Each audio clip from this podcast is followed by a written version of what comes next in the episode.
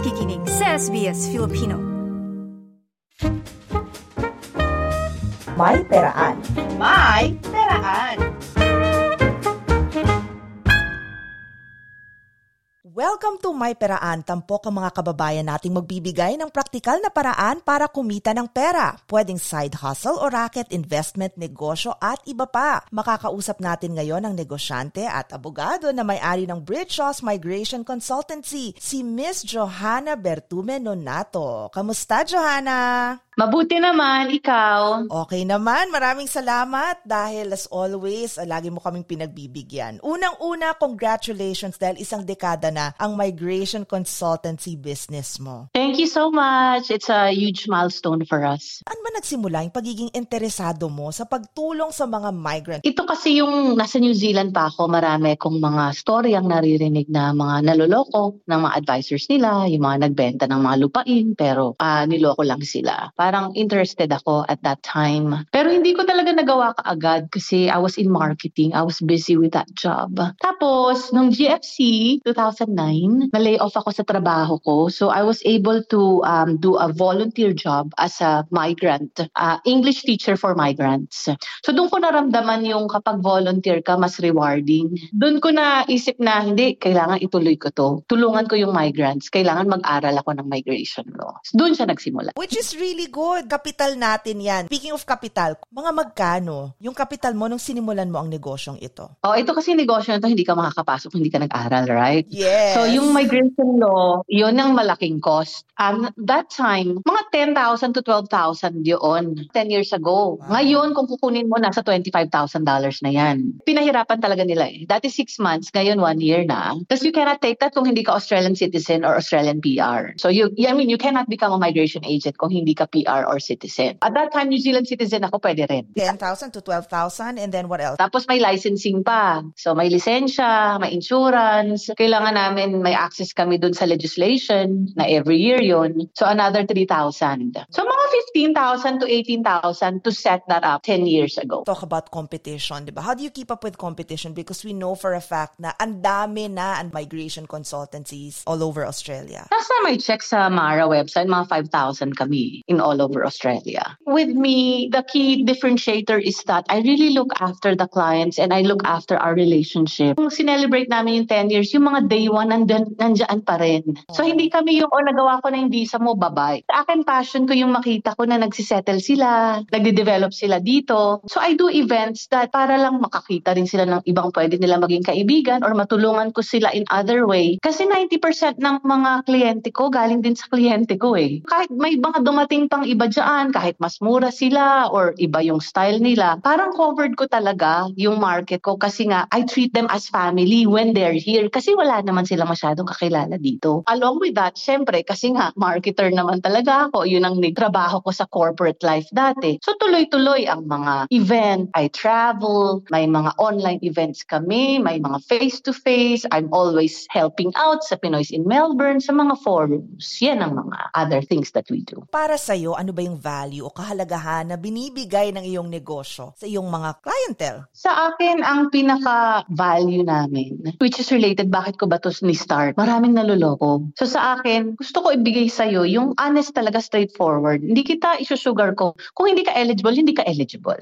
And then we can talk about paano ka maging eligible. Hindi kita lolokohin. Parang, oh, pwedeng pwede, I can guarantee your visa para makuha ko yung pera. So it's not about that. So, yun ang unang-una. Kasi importante yan. And sometimes, some clients, they do it on their own. So okay lang yun. Basta magpa-consult lang sila para tama lang yung ginagawa nila. Because I don't really care whether kunin kunin sa akin yung service or sa iba. Basta lang malaman nila yung tama at saka sa nakukuha yung information talaga. So that's one. Kasi it starts with advice. Second is, of course, with that, reach their dream na or objectives nila. Gusto ba mag-aral, magtrabaho, magstay dito, o makasama yung pamilya. Pangatlo, pagka nandito na sila, ito na nga yung sinasabi ko about competition that we treat them as family. Nagiging extended extended family namin sila. Pag may mga events, kasama sila. Kung may mga kliyente kasi ako na nagsimulang estudyante, mga head na ng facilities. And then they will call me, Johanna, kailangan ko ng nurse. Kailangan ko ng chef sa mga restaurants. And I extend that to my clients. that's Kasi nice. siyempre kailangan nila ng trabaho, di ba? That's the value that that we give. Kasi nga, talagang yung foundation kasi, it's not really about, ah, migration, malaki pera dyan, papasok ako dyan. Hindi eh. It's really about helping people. Kaya, it, parang tuloy-tuloy lang siya, consistently. Yun ang ginagawa namin. Yun ang value namin. So ano ba ang maipapayo mo sa mga gustong pumasok nito and how can they market their services? First kasi syempre ang magmamarket ka talaga sa mga kaibigan mo, kamag-anak mo, yun talagang umpisa eh. Kasi you Yes. have to try the services as well. You have to show na may nagawa ka na rin bago ka lumabas. Because they will ask, nagawa mo na ba to? For learning, pwede ka rin yung iba libre nag at sa, sa sobrang murang consultation. And then from there you learn, ang ano dyan, ang market you do it every day. Hanggang sa maging knowledgeable ka, maging expert ka. So it's really about doing it every day, checking the legislation. Because legislation changes all the time. Oo, marketer ka, pero kasi dapat technical ka rin eh. Dapat naintindihan mo yung law. Dapat kaya mong i-apply yan sa bawat kliyente na mamimit mo. Speaking of yung legislation, legal practitioner ka na ngayon, ano ang ibig sabihin ng skills upgrade for you? Do, do you take it to heart? Sa mga taong nakakilala sa akin, I get bored kasi kapag ka pare-pareho lang yung nakahandle ko, you know, e- even even at my in my marketing um sa corporate life ko, talagang every parang every three months, six months may bago akong produkto. And I launch it and I grow it. Because I'm like that. Kasi nga, pag ayan na, may run rate na, wala na. Parang tinatamad na ako. And with migration, kaya ako nagstay, eh naman, halos everyday bago yung law. In your view, what does it take for a migration consultancy business to be successful? So sinabi mo na nga na iba na, you know, you have to always be on top of yung legislation. Dapat alam mo talaga siya. Anything else you'd like to add to that? Think you really have to be honest with yourself. Migration is vast eh. Ang daming visa. So may mga migration agent na o partner visa lang sila o student visa lang sila. Ako kasi lahat ng visa ginagawa ko, ay yun nga, part of my personality, kailangan maraming different kinds. I just don't do refugee visa, yung mga protection visas. You really have to arm yourself with ano, knowledge. You have to be honest na kung hindi mo alam, kailangan sabihin mo sa kliyente. Kasi di ba, minsan mag-apply ng visa na hindi mo pa nagawa, you tell them. I tell them, this is my first time to do this, but I can understand the legislation. So, yun lang, para lang maset mo yung expectation nila and also communicating with them. Kasi anxious mga yan eh. Future nila yan. Gusto nila madali, mabilisan, bakit ganun. Kailangan ipaintindi mo lahat in simplistic term, in the term that they would understand. Finalist, by the way, ang iyong negosyo sa 2023 Australian Ladies in Business Initiative or Alibi Awards, no? So, bilang babae, ano bang kakaibang treatment or approach mo, no, pagdating sa mga issues patungkol sa migration? Yeah, sa migration kasi siyempre pwede kang very technical, di ba? Technical, ito lang yung points mo, ito lang ganyan, just based on legislation. Ako kasi, I always look at ano ba yung psyche ng tao na to na gustong pumunta dito. So inaalam ko and I go beyond just the migration na, for example, eh, meron lang magsasabi, gusto kasi itong course na to, pero gusto mo ba talaga yung course na yan? Kasi, you know, if you don't like it, baka mag-fail ka. And yung sometimes they have to decide, asawa ba yung pupunta muna o yung, babae o yung lalaki, paano yung mga anak. So we talk about that. Kasi may effect yun eh, pagdating nila dito. And one client nga, kasi I always ask, oh, kamusta ka? Kasi very emotional itong process na to. And one client told me that, alam mo, ikaw lang nag-ask sa akin about my mental health. Alam mo yun na importante to eh. Kahit, kasi na, na-experience ko rin as a migrant. And as a migrant, di nga ako niloko, di ba? Lahat naman nagawa ng tama. Pero may issue ka pa rin kasi you've been uprooted eh. So may effect yan sa sayo, sa pamilya mo, sa mga kids mo. And and I always bring that up to make sure na yung yung tatahakin nila, yung decision nila is solid to come here in Australia. Final message na lang, no? Sa mga gustong kumita ng pera.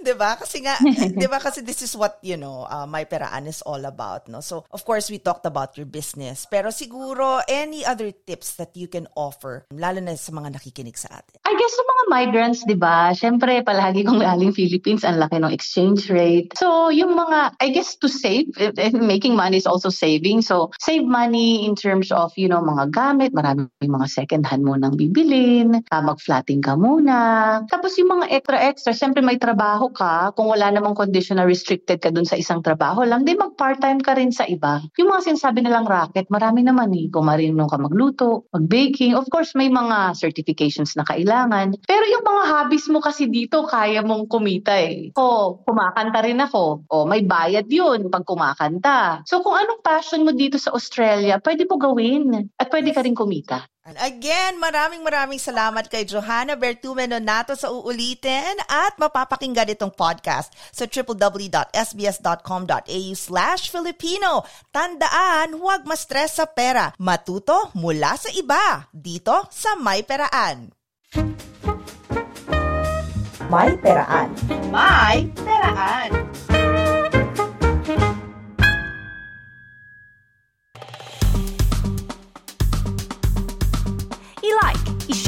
Mag-comment, sundan ang SBS Filipino sa Facebook.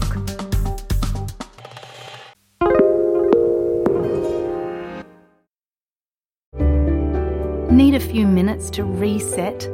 Great Minds is a podcast from SBS that guides you through different meditation styles from around the world.